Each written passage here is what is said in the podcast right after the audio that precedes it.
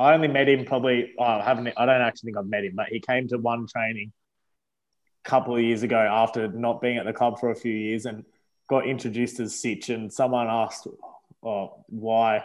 Why are you Sitch?" And I don't reckon anybody in the in the.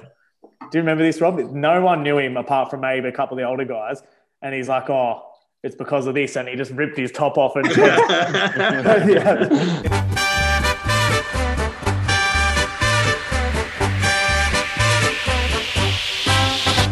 It's a grand old.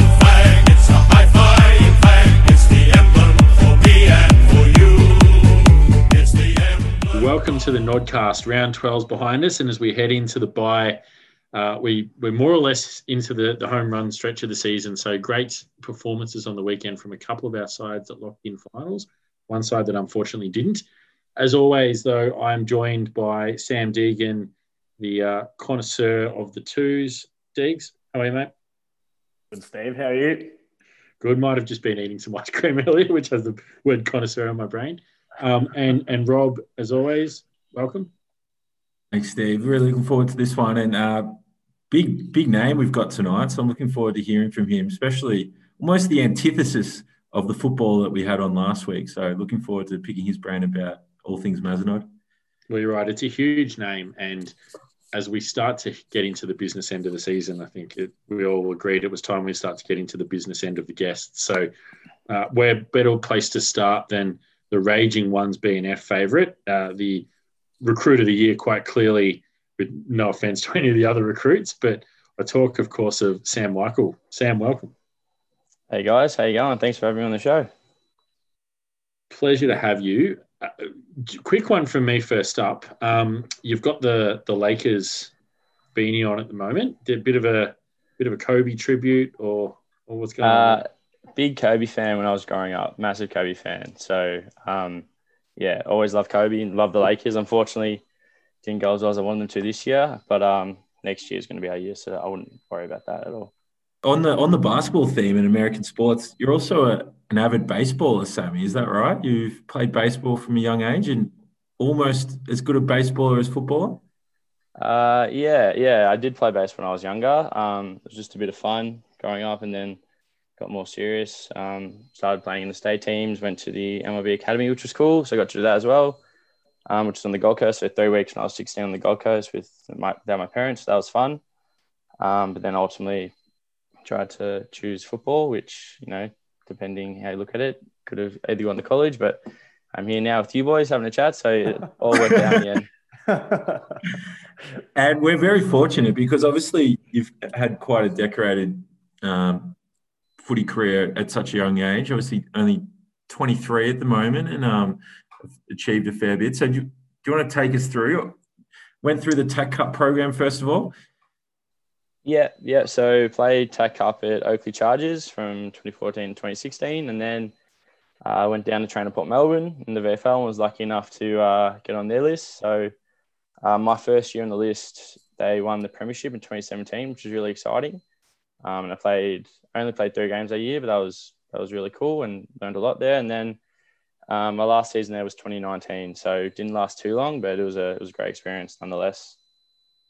And you played at DLAR as well, so we are able to recruit you from there and um, bring you across to play with your brother Tim, um, and also Eleanor, your sister, plays at the club. So uh, we sort of use that avenue to try and get you across, and then Tim decided not to play. Um, but how's the transition across from DLAR to Mazenod been? Yeah, it's been really good. Um, obviously, I know a lot of boys from primary school days, anyways, like the Rileys, the Sherlocks, um, the Noons. So I wasn't coming in not knowing anybody, which was good. And then obviously the way the club is, it's a very inclusive club. Um, a lot of friendly people around. Everyone's willing to have a chat. So yeah, it's been a pretty easy transition over, and I'm really enjoying my time at the moment. World class podcast.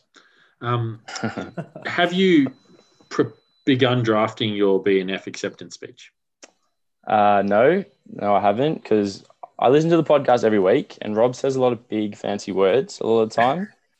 Um, and he's also won a fair few BNFs in his time. So, um, I, you know, it, I don't think I'm going to win it, to be honest. But if I do, Rob can write the speech for me, and that's that's fine. No, I'll, no, no, no, no, I'll read no, that no. word for word. Just we, uh, you weren't you weren't at the club, but the last speech Rob made when he won his best and fairest went for 48 minutes. it was a very poor old Molly Noon standing on the side trying to film it. Her phone died.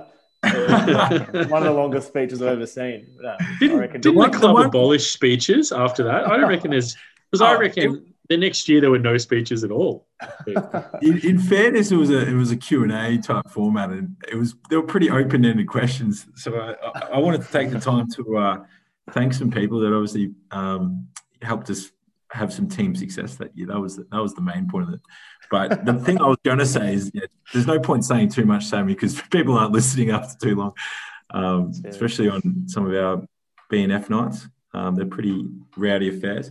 But I think you'd probably have something in in your upper pocket from your um, previous BNFs that you could probably um, go back to for your acceptance speeches. I imagine probably a few um, awards on the the shelf at home. I imagine. A lot of junior awards, but you don't have to speak at the junior awards really. You sort of just go up, shake the hand, and get off the stage. So no, I haven't really had much speaking practice to be honest. You, you'd think that, but I remember at a St Simon's BNF night when Rob won the under 14s or something. He spent half an hour talking about his under nine coach Sal Catalano and the impact he'd had on his life. So yeah, I don't know. Some people just love the love the microphone. I think. That is 100 percent not true. Uh, but you know, t- I played in a junior team with Tom Warby, so there wasn't a lot of silverware coming back to mine. Um, obviously, a very good player. What about Sammy Deegs? I know you've probably got a couple of questions for Sammy Michael. You like to do a bit of research um, for these sorts of interviews. Yeah, well, I, I don't know how how Sammy sort of um, got organised to come on because I was talking to Eleanor on Saturday and she was really keen to get you on on the podcast and she's given me some some questions to ask you. Um, okay. the first Reeks of a first setup. one- the first one is um, so we obviously said before you, you came across to the club and now Tim's gone. Is there still a bit of um, animosity, I guess, from when he stole your cookie dough? Um, Oh, don't bring that up, mate. Don't Yeah. bring. That's a that's a contentious one. So essentially, I bought some cookie dough to cook. I was going to bake some cookies for the family. You know, have a after dinner dessert, whatever. Blah blah blah. Anyway, What um, year are we talking here? This was two or three years ago. It wasn't that long ago. Yeah. It wasn't that long ago. The at sort of Betty Crocker or a home brand? What It was type like of an it was like an M and M's M and M's cookie Ooh. dough. Oh, I yeah, make good M&M's one. cookies, right? So Mm. I was all I was stoked, you know. I was like, I'm gonna do it, mum and dad. You're gonna love them. Blah blah blah. After dinner, go have a look, and see see the cookie dough and missing. And I, I literally pinpoint everyone and said cookie dough, cookie dough, cookie dough. And Tim has this little smirk on his face, being like, I didn't eat it, man. I didn't eat it. Uh, I was like, how can you eat plain cookie dough? You're supposed to cook it. And to this day, he's actually never said that he's eaten it, but I know for a fact he ate it. So if you're listening, I know you ate it. I know you ate it. no, I'm good. I'm glad that um I wasn't sure about how that one would go, but yeah, that's good. There's, sti- there's still some real hatred about it. Well, The we're other actually thing- we're, we're a key position player short at the club at the moment too. So it'd be nice if you guys could patch it up at some point um, and get him back down. I heard he didn't play this season because he was starting a bakery. Oh, There it Probably- is. There it is. The first one of the night. Just for you, Pretty Deegs. much. no, the be other thing I was going to say, Sam, I, I just I saw you noticed you have a drink of water before out of a plastic cup. So your your glass um your glass ban, I guess, in your household still remains. Because from what I've heard, you're pretty clumsy, and you, you just, especially at the dinner table, just knock knock the glasses over, and so now you're on the plastic cups only.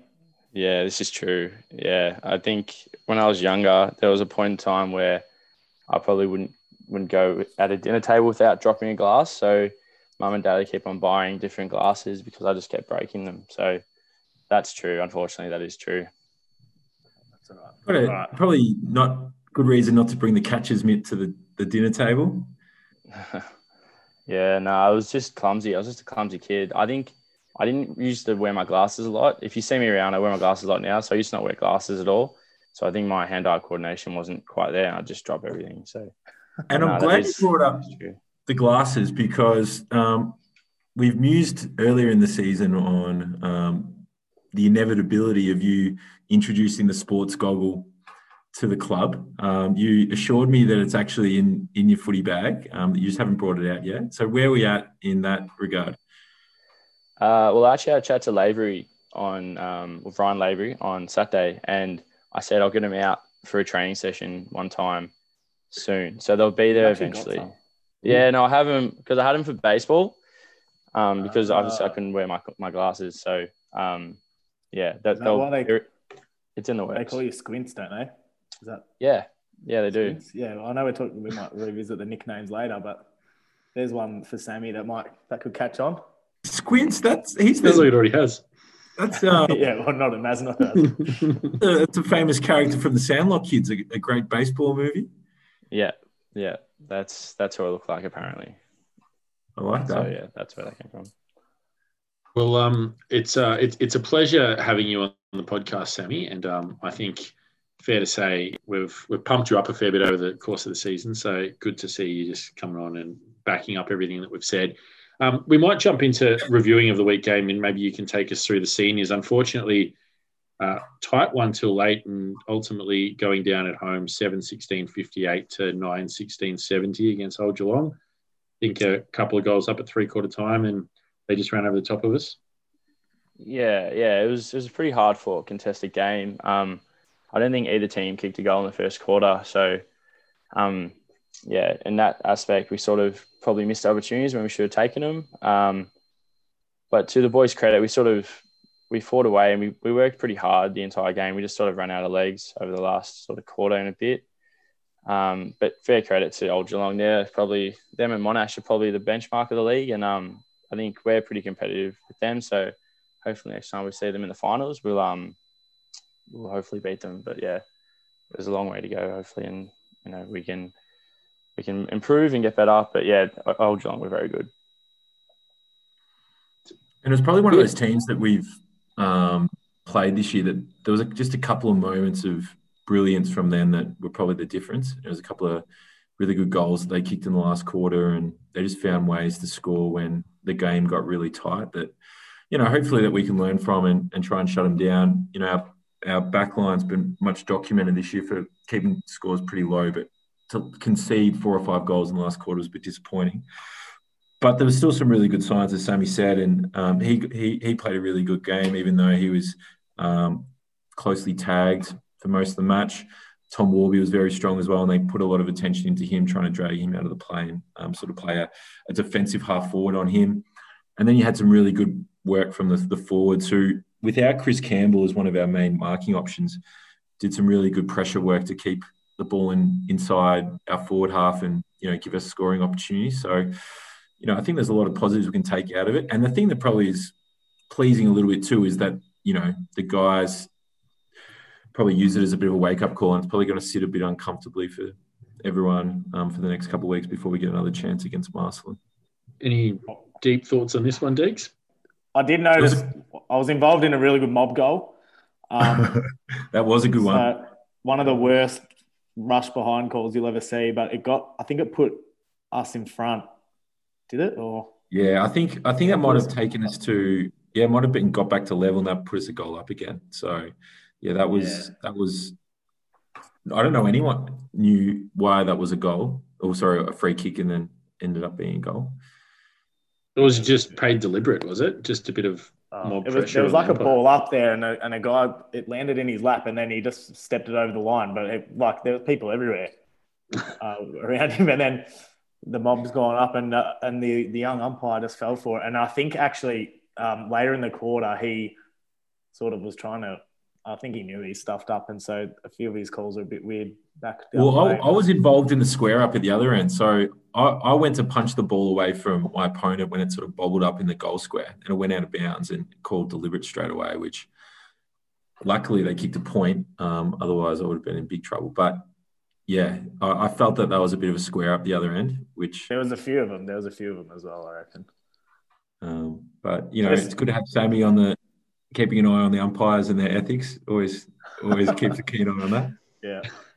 Did well, Sammy Michael? Did you um so we've spoken about um, pre-game routines. Uh, so yours, I've heard you like to go to Vanilla in Oakleigh every Saturday morning. What what's do you meet anyone there, or what do you get? What's the what's the It's- fascination with Vanilla? It's, it's weird that you know that because I go by myself usually and I just get a chicken avocado panini. And I Hmm. sort of just walk around and sort of just take in the, the vibrance that, that is Oakleigh Um, Um, the secondhand smoke and and the secondhand everything else smoke and all the good stuff. Um, Nothing yeah, like I it's- reckon Erin Bunce Saturday probably morning. saw him there. how do you know that? Erin, no, Erin Bunce would have seen you, I reckon, because she's popping in for a coffee. Um, Nah, not there. Not there's no 7-Eleven and McDonald's at uh, on the on the Oakleigh Strip. Jack and I Oh. are typically down there getting our banana milkshake. Might have might have come across Sammy and just sent in the tip off. well, we were not far from there. Is actually where we recruited Sammy. Um, we went down to Oakleigh Mall a couple of years ago. Had the, I was involved in the conversation with him to try and recruit him to the club. Oakleigh, Um, if Mall. I- bit of Wendy's or yeah, what there's was it? Wendy's. It's the only Wendy's I know of in Melbourne. Still in that in that shop. I don't know I don't exactly. think I don't think the Wendy's is still there anymore. I think we went to Risk Bar, Rob, and you had a couple of you had a couple of vodka lime sodas because you're watching your right. calorie intake Yeah, from memory. right. Um, yeah. That's right. Because it was like, yeah, do you want to have a beer? I was like, oh no, I want to set a good example for the uh, the potential recruit that we take our uh, skinnies seriously at Mazenod. So I had the vodka and soda instead. Well, straightening us back up a little, um, the loss leaves us sitting fifth. So we're six and four. We're, we're comfortably ahead of Hampton in six, but uh, just percentage out of the four at the moment, which has Ormond six and four, about 7% ahead of us. So six games to go. Obviously, having missed a couple for the COVID lockdown, um, it looks like we're still very much in it, but the, uh, the next few weeks are going to be telling as to where we finish the season.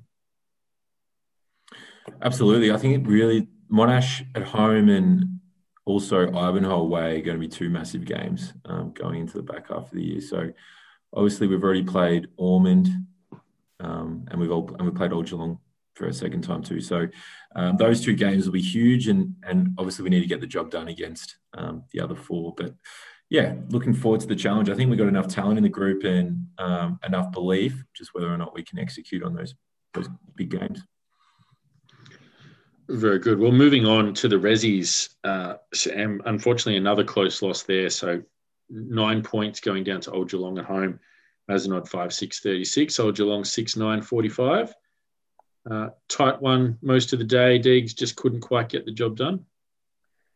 Yeah, no, it was a good game actually. Good to be a part of. They they were pretty good. I think they had a few guys, uh, from what I heard, like VFL players in the two. So I don't know if they're coming back from injury or what the go was, but there was a big big fella at full forward who was marking a lot of uh, kicks down there, and um, they had another really good midfielder too. So there's a few whispers that they might have been some pretty good players coming back from injury or something, but yeah, they got a bit of, little bit of a jump on us in the first half, um, and the lead, lead sort of stayed sort of two goals right up until basically the last couple of minutes of the third quarter, where um, we kicked, yeah, we kicked two and got to within three points three quarter time, but then um, similar story to the to the ones just kicking into the wind in the last quarter just made it really hard and couldn't uh, couldn't get the job done. Couldn't really get the ball um, into deep into the forward fifty at all, really. So yeah, no, it was pretty good, pretty good game, and I think um, a couple of people to come back in sort of after the bye will be good and and strengthen the team up, and then. I think we're I think we're still in the four now, but equal equal fifth as well with Marcellin. So that do we play them after the break? Is that the first Yeah, game? that's right. Yeah. Yeah, so that's a big game for the twos, um, which would take us to four points clear of them if we can if we can knock them off. Who are you Um, expecting back, Sammy? Uh, so there's the two McKennas that are injured. Oh, um, no surprises, they've been injured most of the year. They come back every now and then. Um, but Lockie and Josh McKenna to come back. Um, the big Phil Illich, so Phil Illich, uh, he had a Hernia. who? A hernia, wasn't it? Did he? I've got no idea. I, I know he's got a huge, huge nose, so I thought it might have just been a, a bit of a downgrade or something like that. But um, Uh, not, not from what I'm aware of. I think it's more to do with um, a lifetime of bodybuilding and um, sculpting the Ah. rig. Um, Yeah. yeah. tore some abdominal muscles with a hernia. So, it's been um, you know on the on the lighter duties for the next little bit.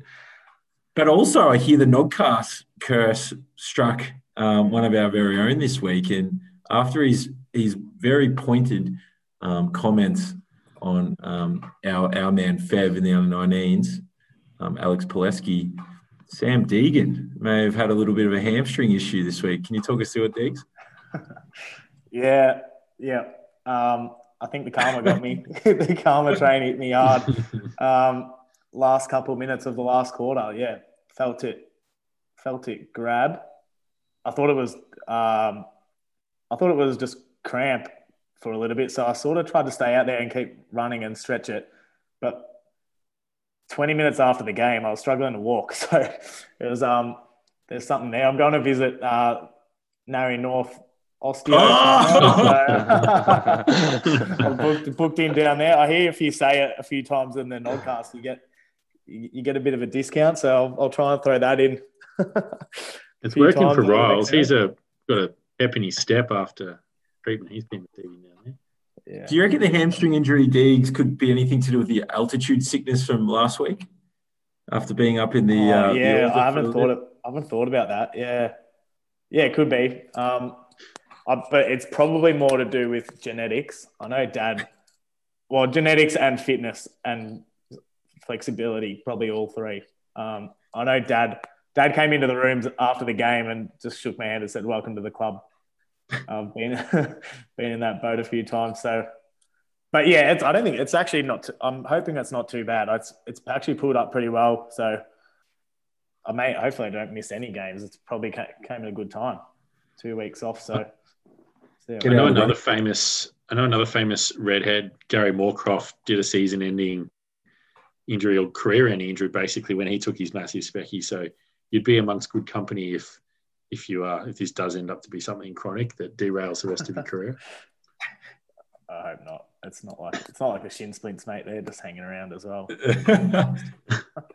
I, I, got a bit of them as well at the moment. Um, I've got just a just a peculiar one for you there seemed to be a bit of an ocean theme to the performance on the weekend. I noticed that Sean Campbell's best whiting in Wales.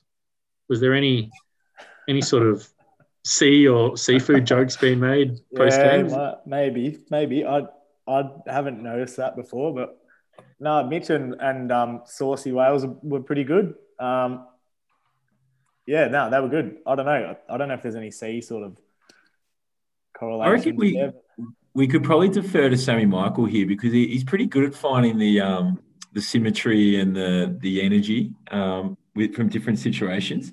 Sammy, can you talk us a little bit through that that process or that concept for our listeners about understanding the the good energies that flow through footy circles? Um, yeah, yeah. So um, me, Lockie Man, and Ryan Lavery of the uh, yeah, good boy, good boy, good footy energies on on Facebook. Um, and so every before every game, we sort of just talk about how grateful we are about things, and you know, try and link things to certain things. Like one week, um, me and Lockie, there was a so on the page, um, he posted a photo of a female footballer with with paint on, paint on her face, and I likened that to Braveheart and how we had to climb the Highlands that that game to beat Hampton. So, um, you know, it's just little things like that that get the boys up and sort of keep the energies high. And um, yeah, it's it's a, it's a bit of fun as well. So, and we've yeah. also noted on the on the Nodcast before that um, you're a bit of a an astrologist, and you um, you look at the the stars uh, on a Thursday or the, the different constellations to find um, your energy. Is that right? Uh, it is, but I think Chrissy Campbell is probably bigger into it than I am. I think if there was a horse called Full Moon, he'd probably put everything on it. So you probably want to have a chat to Chrissy Campbell about it because he's he's a, he's a big fan as well. I like it. I like it. So yeah, that well, I'm sure there's probably something in it, Steve. Um, the, the whales. Moving on to the to the thirds, and unfortunately, it was a bit of a season ender for us on the weekend. We came up against Prahran Assumption, who we beat by seven points earlier in the year, but we're very lucky to get away with a win there, and we have we have to win out to stay alive. Um, playing all sides around us, and unfortunately, didn't get the job done out at a very wet and wet's probably an understatement, just a kind of mud bog at a Basil Street Reserve in uh, East Malvern. So ultimately, uh, we led at three quarter time, but Prahran kicked a few early ones in the last and kind of held on. They got it done 8 9 57 to 7 7 49. So, bit of a disappointing way to. It's, it's, I think it's mathematically possible, but it's practically not going to happen uh, that we make finals. So, bit of a disappointing way to ruin my bet from the start of the season that every team would make finals and also ruin my season as well. And then I won't get to play any, but uh, yeah, it was, look, in terms of the game itself, few guys, we've, we've had some, some pretty solid, consistent contributors over the year and a lot of the same names stood up again. So we've talked a bit about Nick Clavins before. Joel Caffrey's been very good all year and um, was one of our best. Jamie Sotraro's found a, bit of a home for himself on ball after many years as a as a twos halfback flanker back pocket specialist, and um, he's been playing some really good footy. Um, Rick Ruffalo, he's had a huge season, and um, he'll he just continues to get better year on year. Also, a bit of a goal kicking mid, but he was very good on the weekend. Um, as was uh, Chris Miranda, who's another young one who's just got a bit of pace and um, and you know uses the ball pretty well, can can finish a goal at that level too. Um, and of course, we've mentioned him in recent weeks, but it's great to have Matty Giuliano back just down in the forward line, kicking snags as he does. He doesn't need too many chances to put a few through the sticks. So he kicked a couple more on the weekend, and um, yeah, look, it's a bit of a disappointing result for us, but um, fair few good players got today. One other one I just would shout out to um, Alex Dabb, who's only played a few games for us, but another young fella who, along with um, Josh Kawazi and Shannon Ranatunga, have uh, really brought the average age down of the team by about five years just by turning up each week. But um, Alex in particular played a really really good game on the weekend. So Steve, now the the the regular season has almost come to an end. Can you talk us through the the other season that you've been running parallel to the thirds, which is the the syndicate you've got running as a as a team? Um, how's the success of that season going? Uh, yeah, pretty good. So for those, um, which would probably be everyone, because we try to keep it pretty quiet. Thanks for that, Rob. Um, the, the Thirds Runner Punters Club, where so start of the year everyone put in twenty bucks, so we collected about seven hundred bucks, and that was to pay for fifty dollar bet a week for the team and a, a slab that we you know partake in after the game. Obviously, all COVID regulations being adhered to, and um, Wait, wait. Obviously, so you got 14 games, $50 a slab, plus a bet. $50 a bet, yeah. Yeah, so we basically collected half the amount of money that we needed to, to, to, to, run this thing. Obviously, my maths wasn't that good, or my confidence was pretty high. But um, pleased to report two games to go, and so we're the kitty's sitting at about eighteen hundred at the moment. So we're um, oh. we're looking oh, pretty yeah. good. Got a fair bit to spend on the the after season who's, review. Who's had the biggest the biggest win? Uh, Steph Davis got a nice little multi on the basketball a few weeks ago, but we've also just been uh, Scotty Veltman and myself, just a couple of wily old heads who know how to crunch the numbers. We've been doing a bit of arbitraging, working the money a little bit, taking a few, turning over a few free bets, those sorts of things, and um, we've managed to sort of just build a bit of a bank in a fairly low risk way. So just wanted to make sure everyone's not going thirsty when we have our end of season function in a few weeks' time. No wonder Thompson Cotter played one game. He just wanted to see how the arbitrage was working before he added it to his formula and uh, went back to doing his normal Saturday business. Yeah, he's uh, his business is probably booming since he came in and picked up a few tips from us. But no, it's been good. Just having a having a few grand in the kitty and you know a few paid for drinks after each game is um is, is always a nice little social way to to wrap out a Saturday. And um, I'm sure while it's going to be disappointing not to be playing finals in a few weeks' time, the boy was will be a little bit heartened by the fact that they won't be spending too much of their own dosh. Do you reckon after hearing this that Chrissy Campbell might try and find a way back through the thirds before he comes back up to the ones? Maybe maybe for the final game of the year. What you, you guys are you can't make finals. You confirm that. You That's correct. Yeah, two yeah, games so, to go.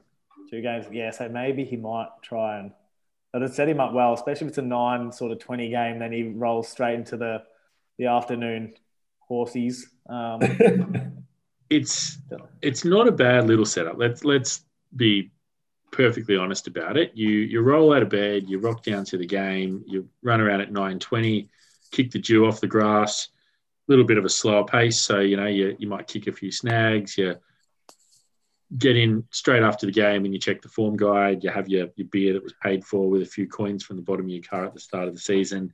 Then you got your whole day ahead of you, and you just roll into the couch to sit back and just enjoy a day's festivities, or you wander down and watch the quality running around in the twos and the ones. It's a pretty good setup down at Clubby's Land. It sounds like the recruiting drive for 2022 has already started. I think the list manager's got his eye on next season already with that sort We're well underway. Moving on then, um, the under 19s, uh, we've we've uh, spent a bit of time on the Blacks, so we might start with them. They unfortunately went down last week and um, looking to bounce back this week because obviously they're in that division with 14 teams and a final six. So right on the edge of the finals at the moment. And they responded in fantastic fashion on the weekend with a pretty solid win against Old Peninsula, who haven't been travelling too well, but still 15 8 98, getting a job done pretty comfortably against 6 13 49. Uh, I did see that with the season starting to become on the line, our man Chris Pond stepped up. He was best of field in kick five, which was a pretty handy uh, performance from him. And um, Jordan Lyons also amongst the best again. Great to see some really good efforts from uh, Cameron Wales, who, who, played some really good footy, kicked one, I think.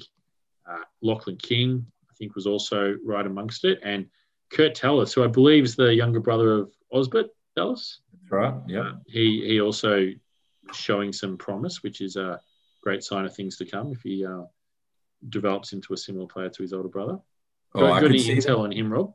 Yeah, I could see them both playing on a halfback flank each. Very similar type players. A lot of running carry, flowing locks, good intercept mark, penetrating kick. So I could see them having a halfback flank each in the seniors in years to come.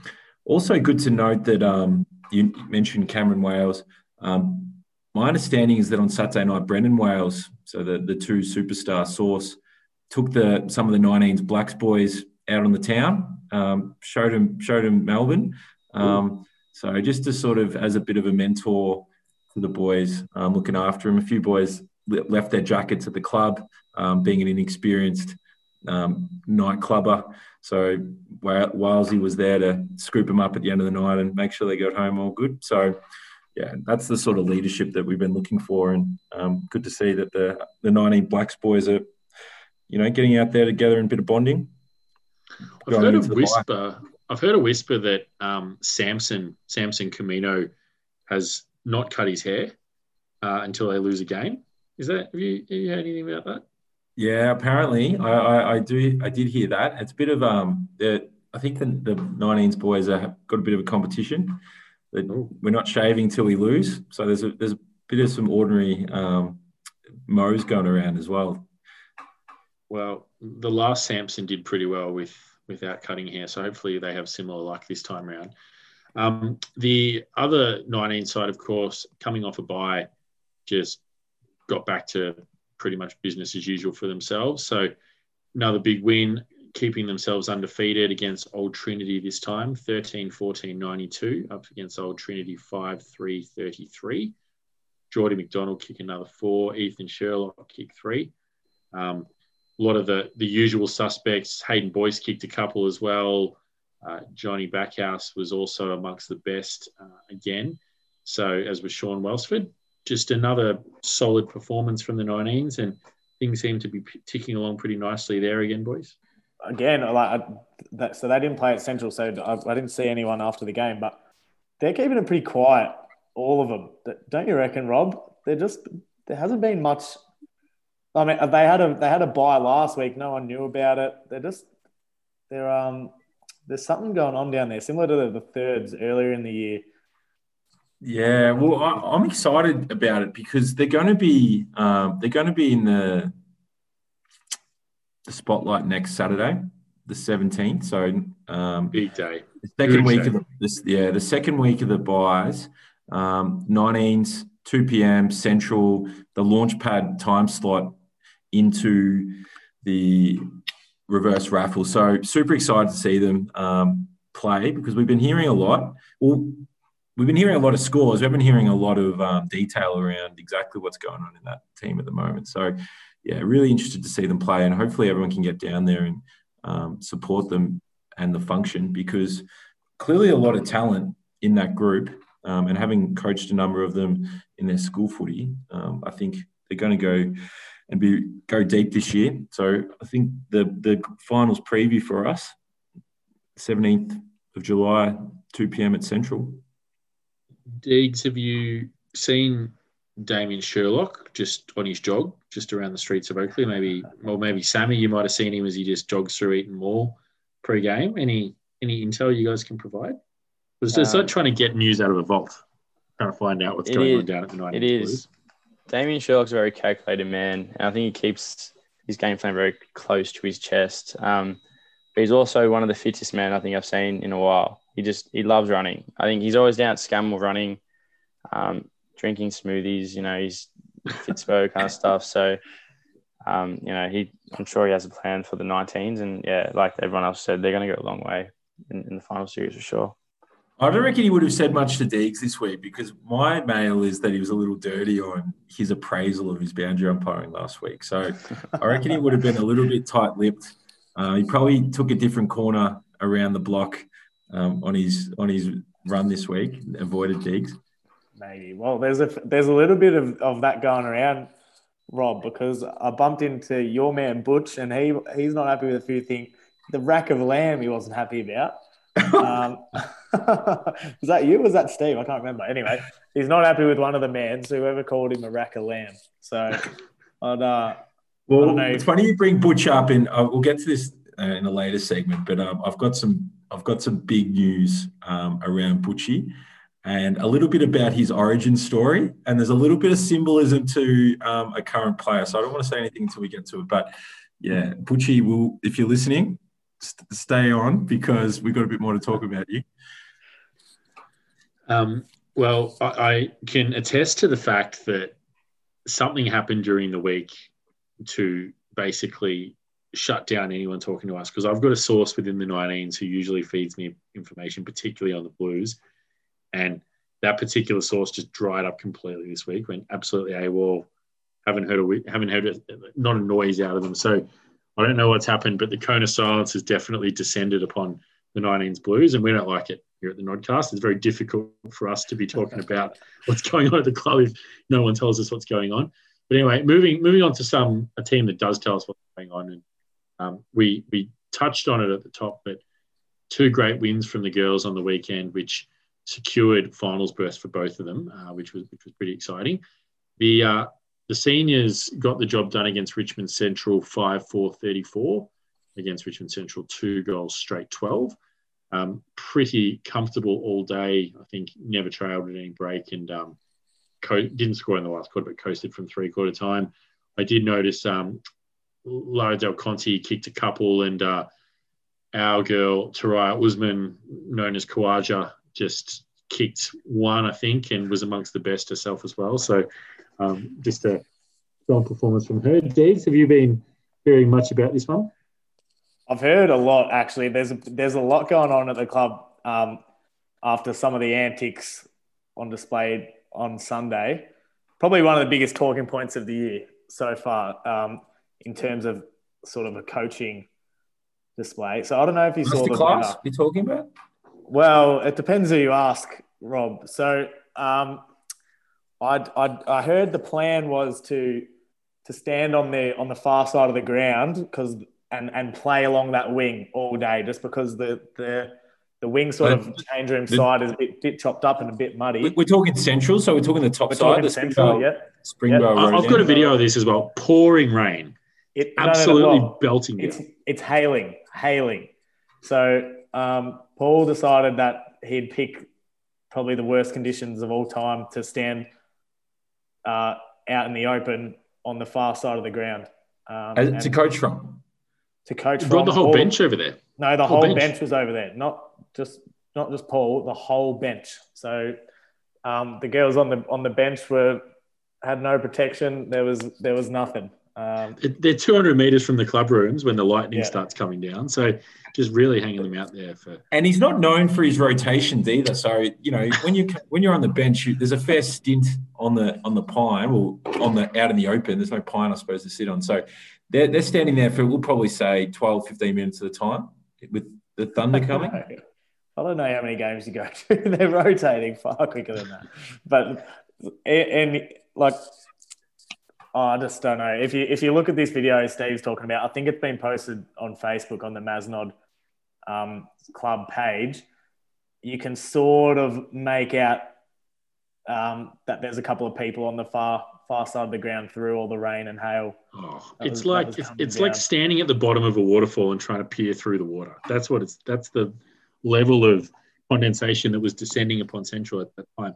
Did Richmond Central follow suit and and put their bench out on the far side as well, or did they? No, they were much smarter. They they stood on the on the um just in the normal spot. Probably, yeah. just Might have been why they um, finished outscored us in the last quarter because they weren't frozen to death and drenched. But no, actually, I'm I'm probably going to take an unpopular view on this, but I'm a huge fan. I think it was a coach, coaching masterstroke. He wanted the girls to play that side of the ground and thought, you know I what, if I go mind. stand over there, they'll just play along front front of where we all are as they normally do. And by all reports, it worked. Just kept out of the muddy, sloppy side of the ground, and they got the win. So I like The it. only the only reason it didn't work was because um, the runner would run out there and say, uh, "Hey, come for a spell on the bench." Next minute, they're on the wrong side of the ground. They're, they're Oh, no. and, and they're on the wrong side. So then it becomes a 150 meter sprint over through the mud and slop through the middle and to, just to get off the ground. And we we know the reserves coach Georgia Georgia Anderson is you know into her mind games and, and strategy. Did she follow suit with this strategy No. and, and do the same? No, she did not. No, Oh, she, so a little bit of division within the coaching ranks um, between the ones and the twos approach at the moment. I think. Yeah, we'll get we'll get to the girl. We'll get to the wrap of the game. So, um, having said all that, they actually played really well, and you know, in in those conditions, just real physical. It was a bit of like a soccer game. Um, some described it as just ball kicking the ball off the ground most of the game, but the the pressure and execution, like tackling um, execution, was really really good. And Tiani Wira Posito again, another BOG. So she's uh, she's tracking along really well. What? It was T. T, yeah, one of the T's. Um, there's a few. So so she was really good. Emily Stewart and Lara Del Conte, like you said, kicked a few. And uh, sorry, so M Heller played her first game um, and and played really really well and has been heard calling herself hella good game. So um, I don't know. She's trying to get that going, but she played a hella good game. Apparently, um, she's been heard trying to get that going. But yeah, the girls the girls did really well. So they've locked in finals. Um, so Jake Charman last week said that they needed to win two of the next three just to make it.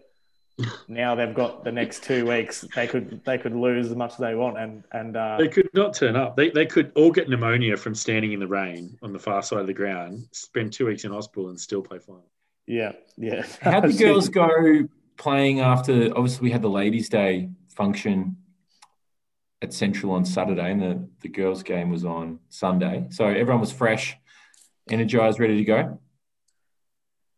Yeah, I don't think it affected them at all. Actually, and, and in those conditions, sort of you you forget pretty quickly that you might have had a few drinks on the Saturday night. I think you're pretty cold, and all of a sudden you're just trying to run around to warm up. Eleanor actually wanted me to say this because you keep on saying her name wrong. So it's Eleanor, not Eleanor, not Eleanor, whatever you're saying. Yeah. So, Do your research, should- boys. Yeah, no, but um, yeah, but yeah. So yeah, Eleanor. but um, yeah. No, she loves it. Um, Dad's obviously assistant coach as well. Um, so they both love it. Um, and yeah, it's just nothing but good things usually. Um, yeah, Dad was a little shocked about the having to stand in the rain. He was pretty cold on the weekend, but No, is, there, Um, is there a mutiny on, on the cards, do you reckon? No, I don't think so. I think the, the one seemed to be pretty pretty tight, except for maybe Jake Charman cops a bit of bit of slack from here and there from everybody by the sounds of it. But um, nah, the coaches are It's pretty strong, and I think I think they're gonna they're gonna romp into finals hopefully, and hopefully they can win a premiership, which would be cool. Which, yeah. What sort of go. What sort of coach is your dad? Have you had him in juniors? What sort of style does he bring? I have? Um, he's I mean, he's harsh but fair. Probably to me at least, he was harsh but fair. Um, I think all the he, he controls the backs, so I think the backs really really enjoy having him there, and he's he likes more the technical side of things with the kicking of the football. I think he's teaching a couple of girls how to kick the footy properly. So, um, yeah, he loves it. He's really enjoying his time with the women's program. And I think that part of that is because so my dad loves it as well, obviously. Um, part of it is because they actually listen to to the coaches and and actually try and so I don't know about Sam Michael, but any anytime my dad tried to tell me anything, I would go, no chance I'm listening to that bloke. I'll, I'll figure it out myself. Whereas all the girls like really take on board what you're saying, and I think that's part of why why their coaches love it so much. And the learning curve too, how quickly the girls pick it up and um, have been able to adapt and bring you know different things to their game, work on their craft. You can see the improvement so quickly, which must be rewarding. Well, the Rezzies on the weekend also got the job done, but by the narrowest of margins. So 3 6 24 knocked off Richmond Central 3 5 23. Um, pretty tight one. Great to see uh, Olivia Dotis returning from extinction, kicked one and was amongst the best players again. And um, also Blair Bunter just getting amongst the best as well. Just a former Nodcast guest, just shaking off the curse and starting to play some really good football at the business end of the season. I heard she's had a really good year, Blair. Yeah, well, she's she's in the best again um, from from what I've been sent, and yeah, like she's she's turned into an absolute fitness machine. So I think we sort of uh, pegged her at the start of the year that she was going to have a big year, and she she definitely is. She's uh, she's running the the twos are or all the opposition twos um all over the ground and, and picking up heaps of the footy. So, but yeah, the the twos this week conceded two goals early in the quarter, I think, in the first quarter, and um, went two goals down quarter time. And I think you guys know what happens. What happens when the girls don't perform in the twos? They they cop a bit of a clip from the coach, and uh, so she said she said she's putting quotation marks of rev up, but uh, I think that means spray. Um, so she's given them a spray a quarter time, and they responded. Um, Sarah Jansen kicking her first ever goal in footy, and then a, a good running goal by um, Ollie Dodos as well. So well, I asked, I did ask how to pronounce it. It's Do, Dodos or Dodos, I think it is. So, um, yeah, and they ended up, uh, yeah, winning by one point. So the opposition rushed four behinds um, late in the quarter, and then Julia Bertoli kicked a goal, which uh, put them. Oh, no surprise. One point up. Ice in her veins. She wouldn't be icing up after a game either. No.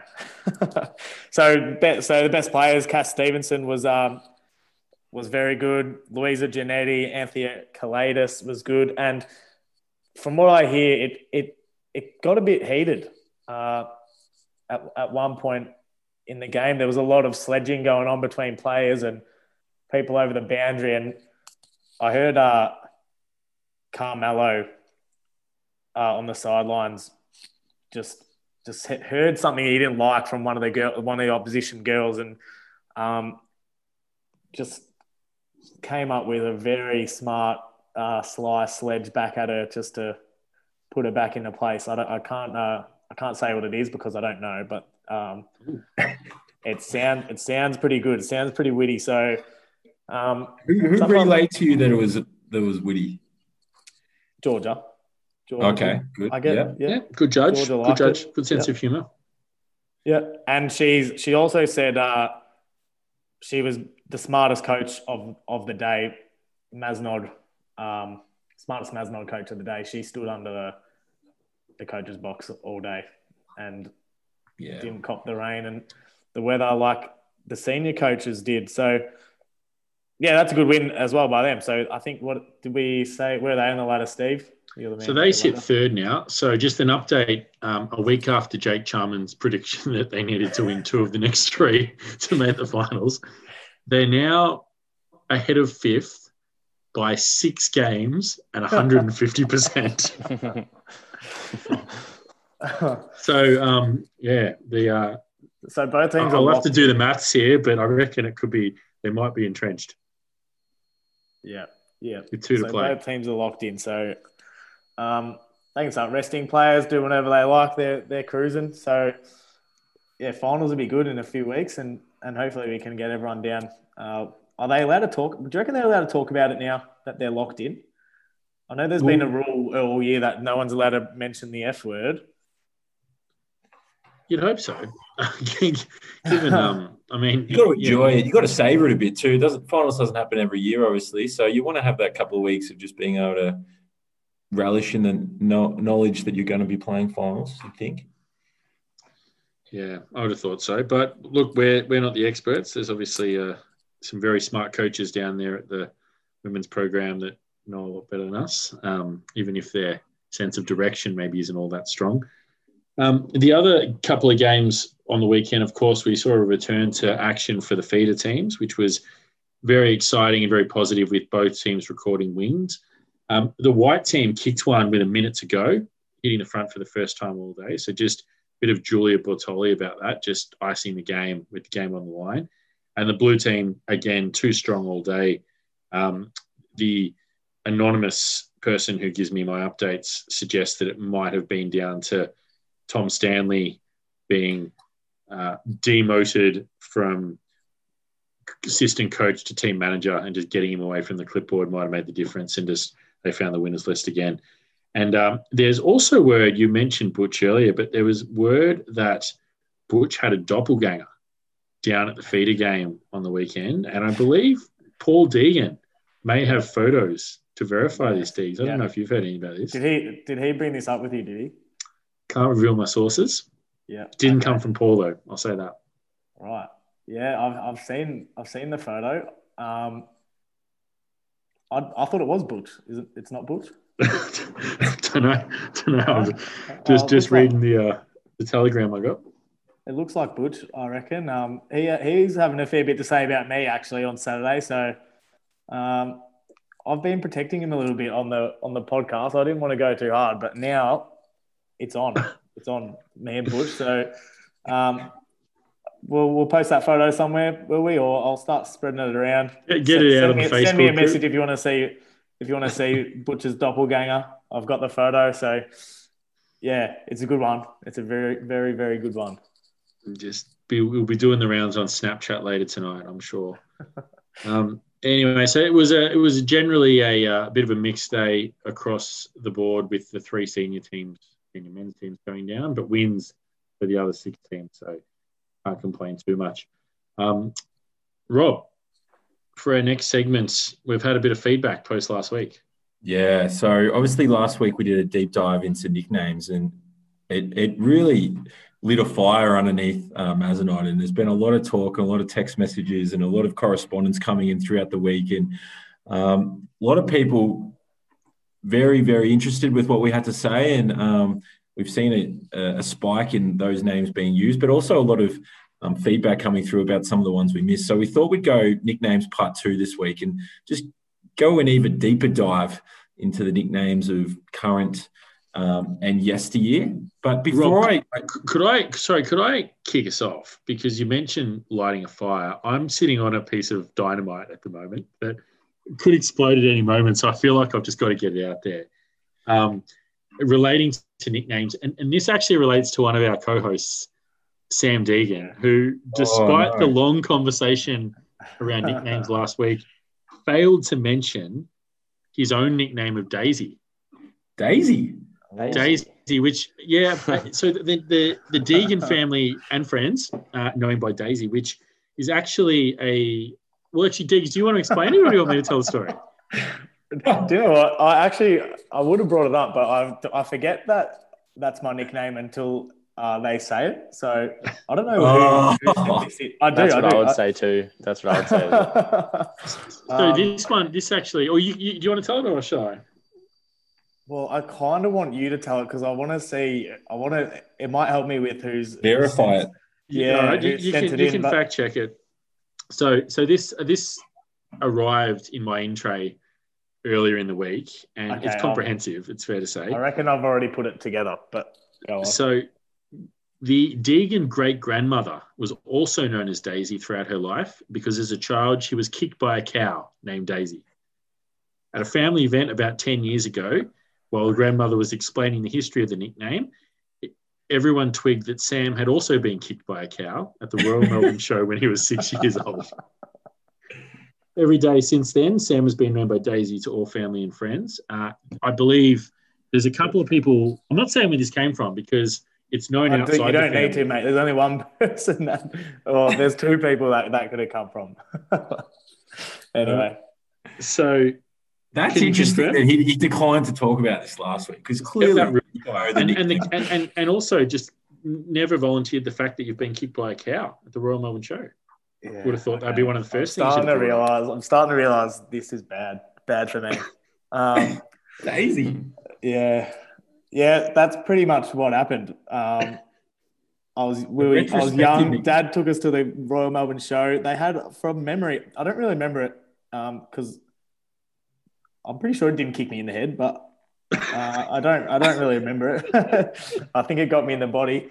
Um, we, we were walking through some some factory and there's bloody cows everywhere, and, and Dad sort of turned his head, and me being a young kid, I wanted to go and pat it or something, and I just patted its back legs, and it's just kicked back back out at me, and luckily no no damage. Um, Like I've heard of horses kicking, but I've never heard of a cow kicking before.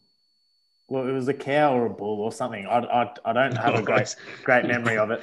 But then I decided to bring it up one day at a family event, and it wasn't 10 years ago. It would have been, oh, it would actually would have been close, maybe seven, six or seven years ago.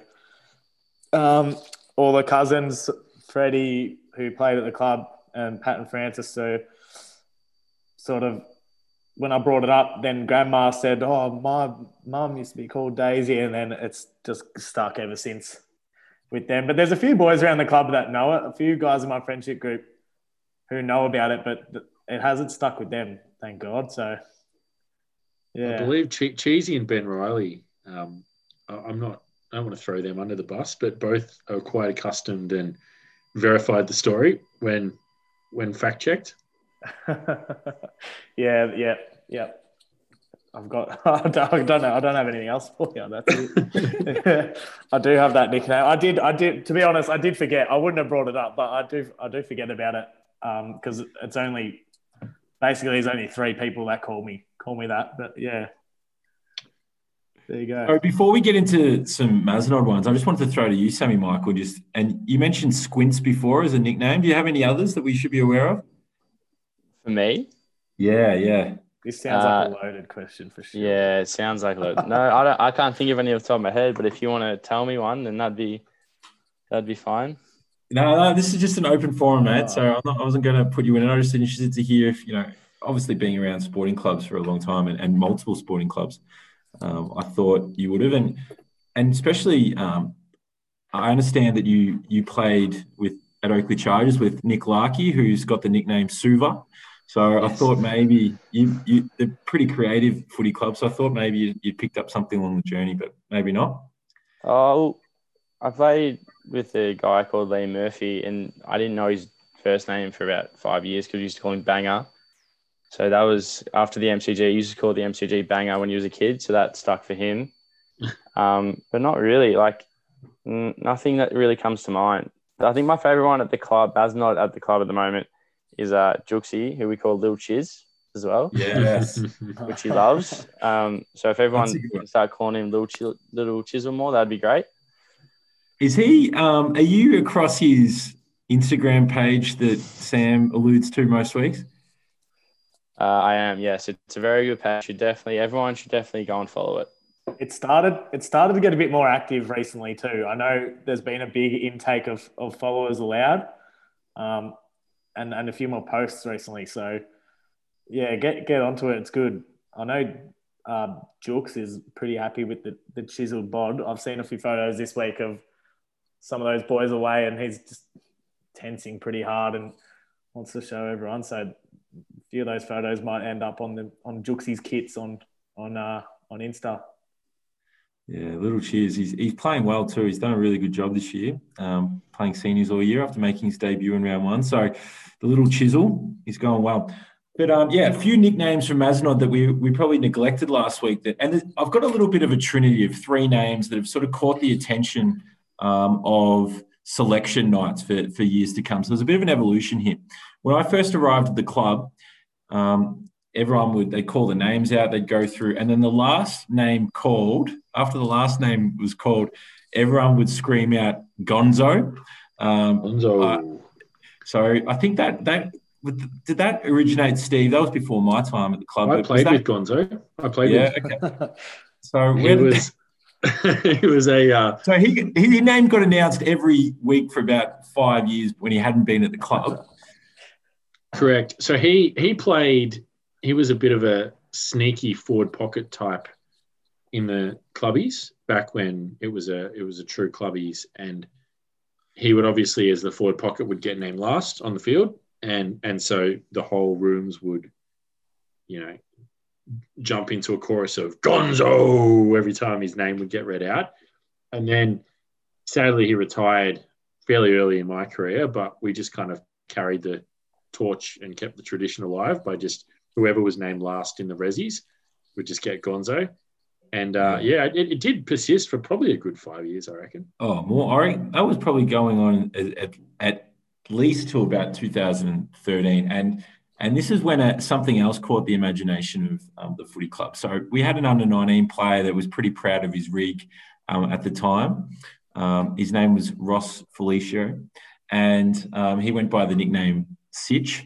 So every week, uh, the, so from the Geordie Shore, no Jersey Shore fame, um, I believe. So when his name would get called out, everyone would scream Sitch and he would get up on the table and take his shirt off and do a pose week in, week out for about three years. So that was Sitch.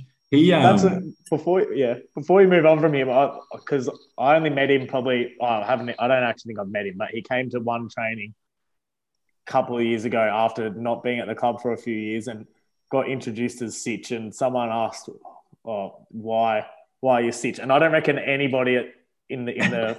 do you remember this, Rob? No one knew him apart from maybe a couple of the older guys, and he's like, "Oh, it's because of this," and he just ripped his top off and yeah, in front of thirty blokes he didn't know. So he's pretty pretty confident with himself. So then, so then Sitch he, he retired. He didn't play much footy after under 19s. He might have played a, maybe a year or two or thirds. And then another um, individual rocked up the club. His name was Dylan Tilley. So he went by two names: the Destroyer um, or Dills Tills. And it was probably about five years into Dills Tills's um, career at the club that we worked out that he was cousins of the Sitch. And no one had worked it out before. and they both sort of had, um, yeah, really um, caught the imagination of the club in their own different ways. But um, I can tell yeah, you, the, I can tell you the minute that was worked out and and and because I remember it distinctly, it was at Dills's twenty first when the party bus that Dills had hired yeah. to pick everyone up from the club to take him to his twenty first. We all got on, and the sitch was there. It was it was just it was pandemonium. It was I've never. It was just yeah. No one expected to see him there, and he's like, "Oh yeah, I'm I'm Dylan's cousin." That was one of the great 21st because it, it, all, it also happened to be the, the round 18 um, celebrations, which we combined um, together in a massive night. Um, and then, so that was always a, a big deal when the Dills Tills' Destroyer's Egg got brought up on the, um, the, the wheel each Thursday night. And then there's another name that sort of caught the imagination of um, the club when we go to selection in, in more recent times, and that's Spress so I talk of Corey Martino. So espresso martini, um, it comes from. So espresso, and that's one that's really caught fire and, and stuck, um, yeah, especially cool. with um, a lot of the players at the club still. So um, Spress obviously hasn't played a lot of footy this year with his Eastern Ranges volunteering. So um, the the free kit that he um, got earlier in the year has sort of kept him um, away from Mazenod for a, um, a, fair bit of the season. But Spress lives on um, in the hearts and minds of everyone every Thursday night. Who's, so who, there, there are a few that popped to mind. Who made that um, nickname up? Do, do we know? Was it Jimmins? I think Jimmins has tried to claim it. I know Woodsy might have um, oh, yeah. some ownership of it as well. So it might, it might have been a bit of a a dual um, setup it was there. One of it was that sort of crew though on a, on a Thursday. Yeah, I reckon. I reckon it would have been uh, one of those. So yeah, there's a, there's a few there, and th- those probably sort of um, center around the Thursday night um, at the club. And then you've got a couple of others um, that we should have mentioned last week. Sweet Chili Philly, Phil Gilbert, of mm. course, in the thirds. Um, he's he's been a, a notable. I'll tell you what we need. Speaking of Juxie's kits, we need a Sweet Chili Philly's oh. kits on Insta. That would, yeah. that yeah. would go absolutely off. Well, I reckon Sam Michael would probably be able to identify this because he's known for his kits as well. You should have seen him um, the lockdown training session or the, the post lockdown training session we came down. He, he looked like he'd stepped out of um, the Jordan documentary, the sort of setup that yeah, no, I'll, I'll claim I'll claim best uh, best fashion at the club for sure. I'll claim that. Sorry, I reckon if you could just picture, I'll just talk you through Sammy's before we get to Philly, I'll just talk you through um, Sammy's outfit that day. So if you if you remember the Jordan documentary, one of his security guards had this real flowing mullet. So that's that's the first thing that Sam had. He had the the shaved out sides, and he's got the long mullet, um, which he likes to sport. And then you talk us through the tracksuit, Sammy. Uh, I was just wearing some Adidas shorts, just some grey Adidas shorts with uh, the Nike 270s, white Nike 270s. If they're they're a good shoe. They're a nice um nice silhouette. Um, and then I was just wearing like a like a green, orange, and white Tommy jumper thing that Mac Andrew wanted to take from me. So, um, yeah, like I, I, I thought it was pretty casual, but apparently not. Apparently that's top tier fashion. So and then you had the you had the you had the, the big headphones on as well, and the, the and, and, obviously the thick frames which you like to wear. Yeah, it, it, sounds like Mac Andrew treats the club rooms as a bit of a like swap meet clothes exchange type thing because he's on the player comms group every second week, left his shorts behind or left his boots behind. It sounds like he's gone both ways. Well, interestingly, Mac Andrew was actually goal umpiring the first quarter of the twos last week, um, dressed in the the coat, um, and he, he didn't take it off afterwards either. So um, it, it, was over his his um, NFL Saints jacket that he likes to wear. So he, that's one. actually not his either. He's actually stolen that from somebody else as well. So I think I don't think he actually owns clothes. I don't think he, he was wearing. he owns wearing, some. He's just leaving them in the club rooms and swapping them for others. I'm pretty sure he was wearing Sherlock's long sleeve as well. So I don't know I if he actually owns his own own clothes. I like it. It's a real camaraderie, a real collective sort of almost cult like sense down at the Nod at the moment. Just just returning to Sweet Chili Philly for a moment, but I, I feel like some sort of dress off between we've talked about Juxie's kits and Sam Michael clearly takes a bit of pride in the attire. Bill, of course, has a pretty much he would have the, the largest collection of fluoro colored clothes in Melbourne without any shadow of a doubt. Easily. And it, anyone that's been to a presentation night in recent years will yes. know that when everyone dons a suit, he rocks up in fluoro pink shorts with some high top sneakers in fluoro green and yellow. Has anyone seen him wear pants? Don't think he does. Don't think he owns them. Actually, no, I've seen him wear snap pants, like a bright coloured, you know, it's like looking at a, you know, the pack of highlighters you get in primary school. It's yeah, like yeah. You, you, every, every item of clothing has come from one of them. It's your color palette right there. Yeah, it's, I'll, I'll, I'll, be interested to see. Let's. I reckon a Thursday night at the club we could do a bit of a walkway, uh, a bit of a run runway, I should say, and and get Sweet Chili Philly, Sam Michael, get get Mac Andrew up there with you know something that he's rolling with at the time. Um, it would be good, I reckon. Um, and obviously, Little Chisel, um, he'd have to be there too with his kids. So yeah, there'd be there's a few there that caught the eye. A couple um, on this same sort of trend we were just discussing. Sparkle, one former player Chris Murray played 300 yeah. games for the club. That was a, a bit of a nickname that oh, well clearly held sway for many many years, and one that we touched on last week, also in the theme of primary school pencil cases, was pencil. Former player Tim McDonald, who obviously the pencil cup was played last week in the Resies against Ormond. He's uh, Yeah. one of the better nicknames of recent times. That's true. That's true. And then obviously we've also got nuns.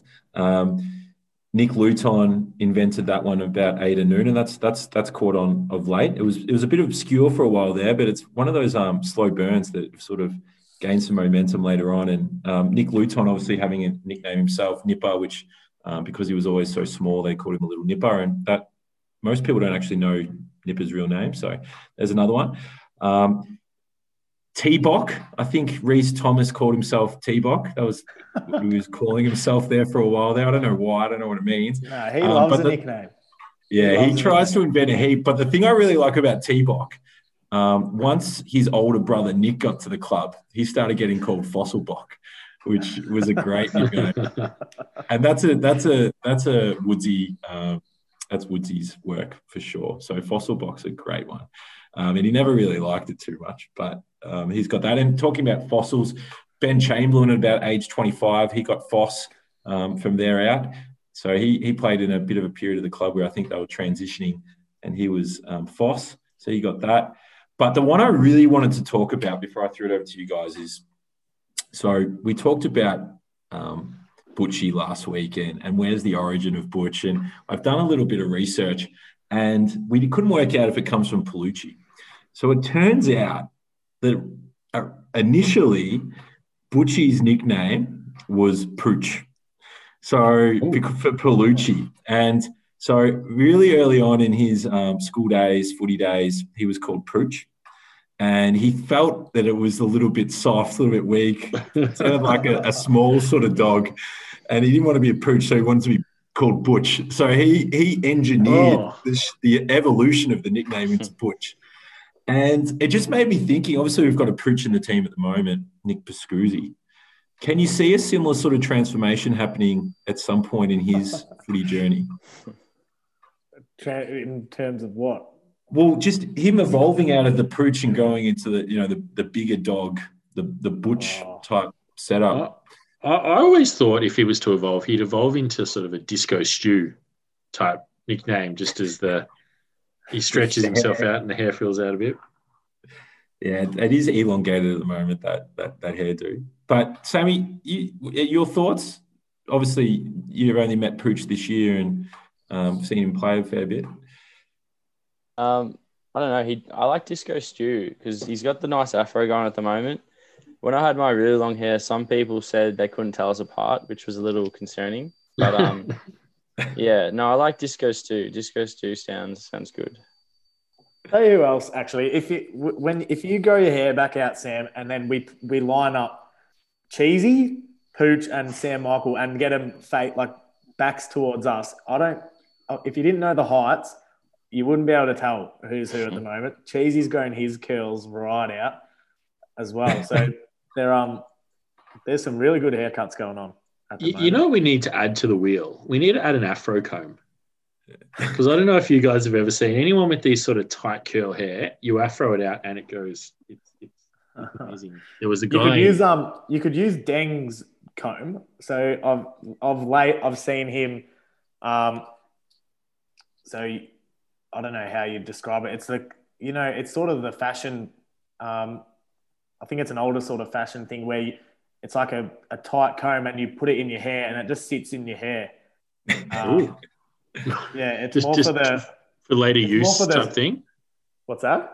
Like you're it's storing it there. I think it's a statement. It's like an African American thing where they they've got like the really tight sort of um, you know, like think of Michael Curls. Jackson brothers and stuff, and and they just Oh. stick the comb in, and it and it sticks Oh, out the yeah, side. right. And it's like a, That's the what I'm talking afro comb. That's the afro comb. is that an afro comb? Yeah, Yeah, there you yeah. So Oh, like it pulls the hair out. Yeah, yeah. yeah. Oh well, that's Deng's got one of those in his head Oh, um, most times after to after go. Resi's game. So yeah, Um, Deegs, I know we we talked last week off air about we hadn't got a lot of nicknames out of the girls, so we sort of undertook to do a bit of a investigative journalism style deep dive into what's going on down there. And I, I hear we've we've come back with with a little bit of liquid gold. okay. Uh, well, I'll, yeah, you could call liquid gold. So we'll see. We'll see what you think of this, boys. So, um, I guess messaged Jake. Girls is probably more important than girls. Think, No, think- well, you boys, you boys here, you can you can decide whether these are any good. So uh, these these from Jake Charman. I just asked, have you got any any nicknames of some of the girls in the team? So this is what's been sent back to me. Eleanor Michael, L. Erin, Erin Bunter, Ez. oh no! Oh no! Yeah, so that's there's two. Nicola Piggott, she's got Pigo. That's all right. I don't know. Um, I know her. Oh, her cousin um, is the real Pigo. I don't think anybody knows his his first. Oh, name. Pigo. Yeah, We've mentioned Pigo on the Nodcast earlier. He was, he was part of our um, our functions discussion where we were talking about people that have been exited out of um, the club Yeah. from time to time. He's He- he never was welcome I think, He, I think he's got a, a life band, doesn't he? N- Nicola's older sister Jessie, who of course player at the club, who's not playing this year due to having a baby, but she went by the nickname LMP, which was for Little Miss Piggy. So just a real yeah theme in the family there. Okay, Yeah, that's all right. okay. So that this is these are a couple from from Jake Charman, but then he's come with this one. So Abby Walton, he's he's gone with the Great Wall of Central. Do you? Oh, okay. Solid, I solid wonder. defender. because she defender. keeps she keeps all the goals out. Um, yeah, yeah. she's a Isn't- ball and back line. Geographical point of it- reference as well. I don't think you can go around calling the Great Wall of Central um, out when you're trying to get the ball off I was, her. I was going to say, isn't the whole point of a nickname for it to be shorter so it's quicker? yeah, hundred percent. And I like that he, that Jake's examples were ones just abbreviations of names, which we've we've tried to steer clear of a little bit. Yeah, yeah, he hasn't really helped helped out much at all uh, with the nicknames. But yeah, well, you had one um, when we were talking before the recording, Steve, earlier. Couple, didn't you? We, we got to get Well, I, yeah. I, I, I've I like uh, Charlotte Skinner by the nickname of Seymour. That's one Yes. that's really caught my Oh, fancy there. yeah, that's um, good. That's good. And, and I, I reckon see you more could put a bit of you could put a bit of inflection on the Seymour. I reckon. Um, Seymour. yeah. Yeah, I, very good. I, I like that. Um, I um, I, I, I s- I see there's a few, there's a few names in the in the girls team that lend themselves to a nickname. I reckon. So you tried to um, get you tried to get Khawaja off the ground before. Oh, that's I, I, I assume that's well and truly off the ground. It's on the way down as his career is pretty much finished. I think. um, so if that one hasn't taken off by now, I don't think it will. But I Do you reckon to- there's a- wire. do you reckon there's a? I reckon there'd be maximum three or four girls that would know who Usman Khawaja is. I feel, like I feel like the girls don't aren't really a test match cricket. Um, Yeah, Sort of maybe more of the maybe more girls Big that I know Bash. anyway. Yeah, Big Bash. If if at, at all. Yeah, maybe not. Um, a- any others, Deegs? Well, not from me. Um, I heard. I, I've I got- did hear somewhere that Annalise Vine goes by Deborderly, or Yes, yes, I've heard that too. we've got a sometimes Wolf Blass, just depending on whether you're calling for the handball or out on the town.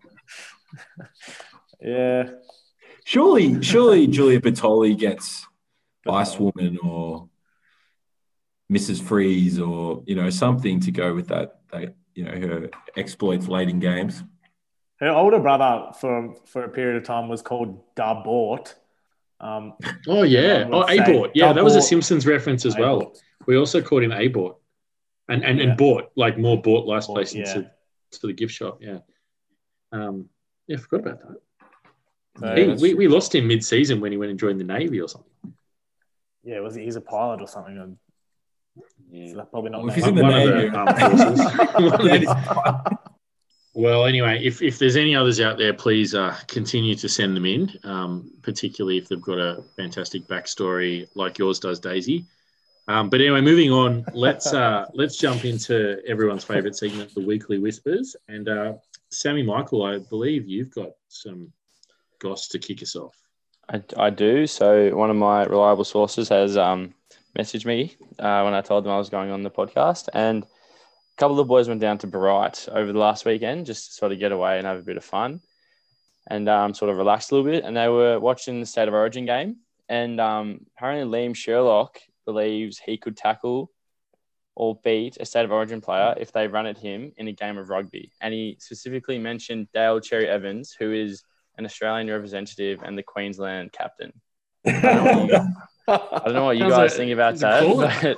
but yeah, I think it's a bit of a call out. Wow. Okay. he probably is one of the smaller ones of the of the Origin, uh, the Queensland team, and they're pretty rubbish um, after those first two games. Have, I don't think have they scored a point. He's laid some big tackles this year, um, Shells. So I don't know. Like he's he's a strong body. He's low center of gravity. Maybe if he got his head on the back shoulder and just sort of used the momentum, maybe take him down. I don't know. Maybe. Shields would get eaten. Eaten. He's, he's, he, he says some outrageous things.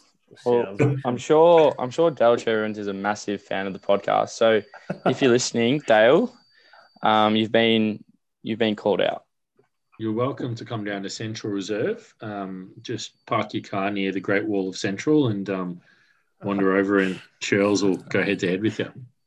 Talking about that trip to Bright with those boys, um, bit of a whisper that those boys did a so that that that crew in, included Little Chisels, Jackson D'Angelo, Osbert Tallis, um, Jack, oh, sorry, Matt Fewings, um, and Lockie Noon went down there, had a bit of a getaway, and they did a session on the Tuesday because they, they couldn't make training and being the, the diligent footballers that they are, having a kick around the oval at Bright, and none other than Daisy Pearce was down there doing a, a session. So the boys had a kick of the footy with her, and Mm. um, the next night they went to the pub and she called them over to her table and they had a good chat. And um, apparently she was really nice. And yeah, that it, you could tell by the sharp skills the boys had on the weekend that they'd had a bit of a masterclass with Daisy. Not not Deegs, of course, but um, Daisy Pearce. Yeah, I was going to say he doesn't look happy Either that or. someone else is stealing his nickname.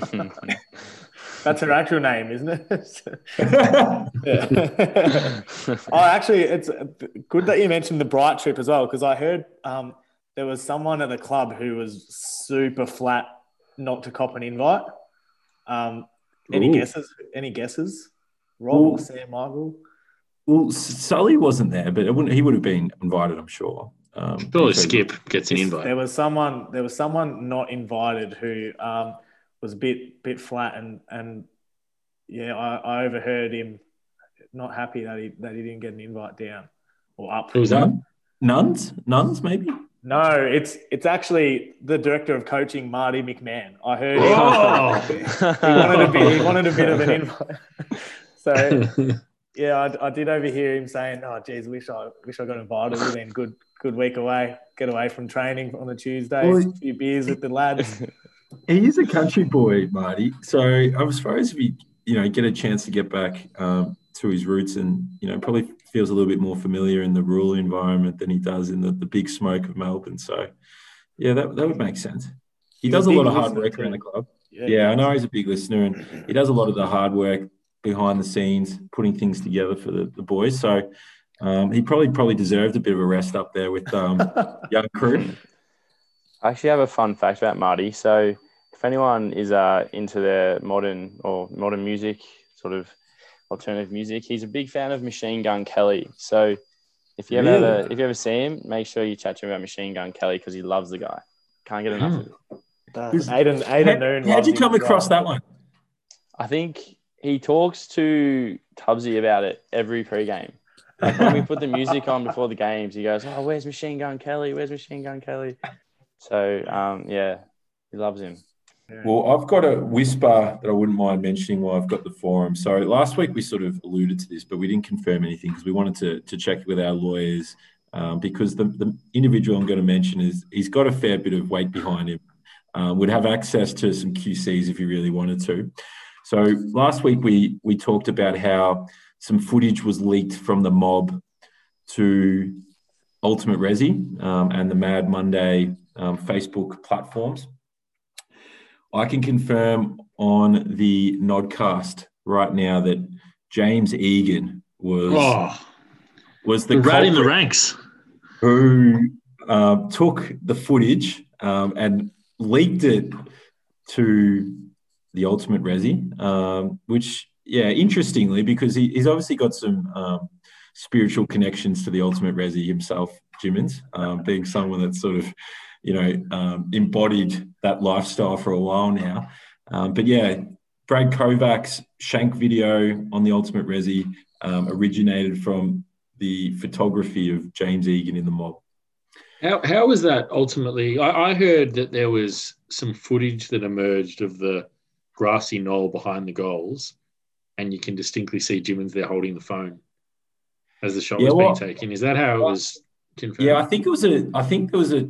Some people investigated from different angles and, and things and tried to work out exactly who was in the, the shot. And um, there were some photos taken from the VAFA that were sort of used to um, cross reference and things. And and then um, I think also once people stopped talking about it, Jimmins kept bringing it back up to uh, try, and, try and get the views um, up again. So that, that was sort of a giveaway. And um, but I understand that there may have been another video surfaced Deegs over the weekend. Yeah, Bit of revenge. Yeah, I, I did see there's a video. I, I, I noticed sort of looked a bit familiar, and yeah, it was it was Jimmins in the number twenty seven. Sort of, it was being shot sort of from behind his his shoulder. It was about forty out on a on a bit of an angle, and one of the biggest shanks you'll see straight almost onto Waverley Road, just um, not not even within 50 meters of the goals. This was so. I don't know who sent it. There's a bit. There was a bit of commentary behind it, um, and it's an old video. It's again. It was against Parkdale. So this Okay, is so it has to be at least 2000 years. Yeah, 2018 at least. there's a bit of revenge going on there from someone. I don't know. I don't know who. Um, but this Wow. can't end So- well. The plot thickens. the point I was thinking, there's going to be that what this starts is is now people uh, videoing the seniors and reserves um, just to try and get some footage to get up on the on the page. So I, I think we need a. I think we need to draw a line in the sand and, and end this because you know this is the sort of stuff that divides clubs um, Well- right down the middle. We, we know where this all this started, of course, and that was with third superstar Sammy Carrick, who on the weekend has taken things to another level. So obviously, two weeks ago was filmed giving one of the all-time greatest don't argues, and that went viral on the page as we documented at the time on the Nodcast. And then last week he'd sort of upgraded to rocking in in aviator shades and you know big trench coat to the game, just sort of embracing his newfound stardom. But this week he's actually taken his I guess, effectively takeover of the world to another level. He took off the playing Guernsey and just umpired our game. He just said, "No, I need a bit more power now that What- I've got this new celebrity skin? status." No, he, no, he wore a, like a, a orange vest or whatever, but he Oh. umpired. He just he just said, "No, he was picked. No, don't don't play me. He's going to umpire. Just need the. I, I like the feeling of the power. So he, he actually ran around and umpired for us on the weekend, and of course, as uh, as all good natured people do, donated the fifty dollar match payment into the clubby's end of season punters club fund. So another fifty dollar bet coming our way this week. But yeah, he he's he's just taking it week by week at the time. But his latest is umpiring. Who knows where he'll be next? That's a that's an interesting ploy when you're getting tagged because you've, you're so famous and so damaging that you then become the umpire. Because Sammy, we were talking on the weekend, and you know, obviously you, you're getting closely checked at the moment. Have you thought about maybe just swinging on the the VAFA umpire kit just in disguise uh, mid game just to throw him off your scent? Uh, no, I haven't. I haven't thought about that, but there's definitely something in that, and I'm definitely going to look into it. 100. percent well, he doesn't need to. He's pretty, looks like he's coping with the tag pretty well um, at the moment. Sammy, I've got a I've got a good one. So on the weekend on Sunday at the girls' game, there's uh during the twos there was there was an opposition uh, player for Richmond Central who had a couple of kids, about six and four or something around that age, who are two little boys who um were in the Mazenod change rooms after the game, just dishing out a bit of lip, um, telling the players how, how bad they were, and just being ju- just real rat baggy um, little kids. So Was Stevie Ballock there to um, I was just thinking through, that. Yeah. talking Well- through the Christmas narrative? Well, I wish I reckon these kids would have preferred um, Steve Ballack in there because so a little bit later, so they've been in the rooms for a while, and all, all the girls are they're, they're just annoying everyone. And after the game, there's um there's plate of hot dogs being handed around, sort of in the in the social room to both teams just for free. So, um, but making sure all the players get one before they offer it up to anyone. And Blair Bunter was walking around with the plate, and the kids are just following her, like, "Give us a hot dog, give us a hot dog," and she's trying to be as nice as she can and say, uh, "Yeah, just wait, just wait. Let me let me do the rounds first, and then, um, yeah, if there's any left, I'll give you one." And so these kids did not like that. So what what they did, they started getting real lippy, and Blair's decided to um, start getting a move on. She started, she moved into a power walk. These kids started running. She then stopped, stuck her foot out, tripped them both over. So oh, double whammy. She's, oh, tripped, no. she's tripped them over. Um, they've run out to their mum crying. and, and then this is where it gets good. The mum has then come in and started abusing all the Mazenod players for not being nice to her kids. So, oh. Um, so Blair's done a done a done a good thing there, uh, in my opinion. Don't let little um, ki- little rat bag kids get in your way. Uh, if they want a hot dog, they can they can pay for it. Opposition supporters, uh, opposition players' kids don't get free hot dogs. So that's what I think. I but yeah, we could it's probably do a spin off. Probably do a spin-off nodcast um, on parent, current parenting models and, and all the rest to really explore that. But um, well, on Saturday could, night, on Saturday night, one of the guys you mentioned earlier, just a bit of genius parenting um, from what I saw. So Nick Thomas brought his kids down to Saturday night after function. Three hours of, of free babysitting he got, I yeah, reckon. Yeah, the, the kids the kids were running around the room. The girl, some of the girls that were there looking after the the youngest daughter. So that's um yeah, that's how it should be done. That's yeah, yeah, that's that's probably the, the way to go about it. So clearly, Mazenod is good looking after opposition and uh, former players' kids. So we'll, um, we'll probably let that one slide. that feedback. All right. Well, probably a, a, good spot to wrap it up there. Um, Sammy, before we finish up, uh, do you have any final words? We've uh, we're giving you the the platform of the Nodcast with the thousands of listeners out there. Any any words you'd like to share, or any players you'd like to pot? Uh, no, I will. Um, I will be as political as possible and say nothing for now. We better I'll, let him go, I, Steve, because um, it's been now an hour and a half that he hasn't checked his TikTok. So, uh, and, and, I hear that he's that he's deathly addicted to it. So he's probably he's starting to twitch. Um, I thought he'd be keen to go check his telescope, and um, I heard it's a there's a bit of a, a red moon tonight, just a just a little one. So um, I'm sure he'd be keen to check that one out as well. Uh, I know there's not a red moon, Rob, but thank you very much for uh, for, for, bringing that up. Um, no, um, no. Oh, just quickly, if I can, just say something really quickly.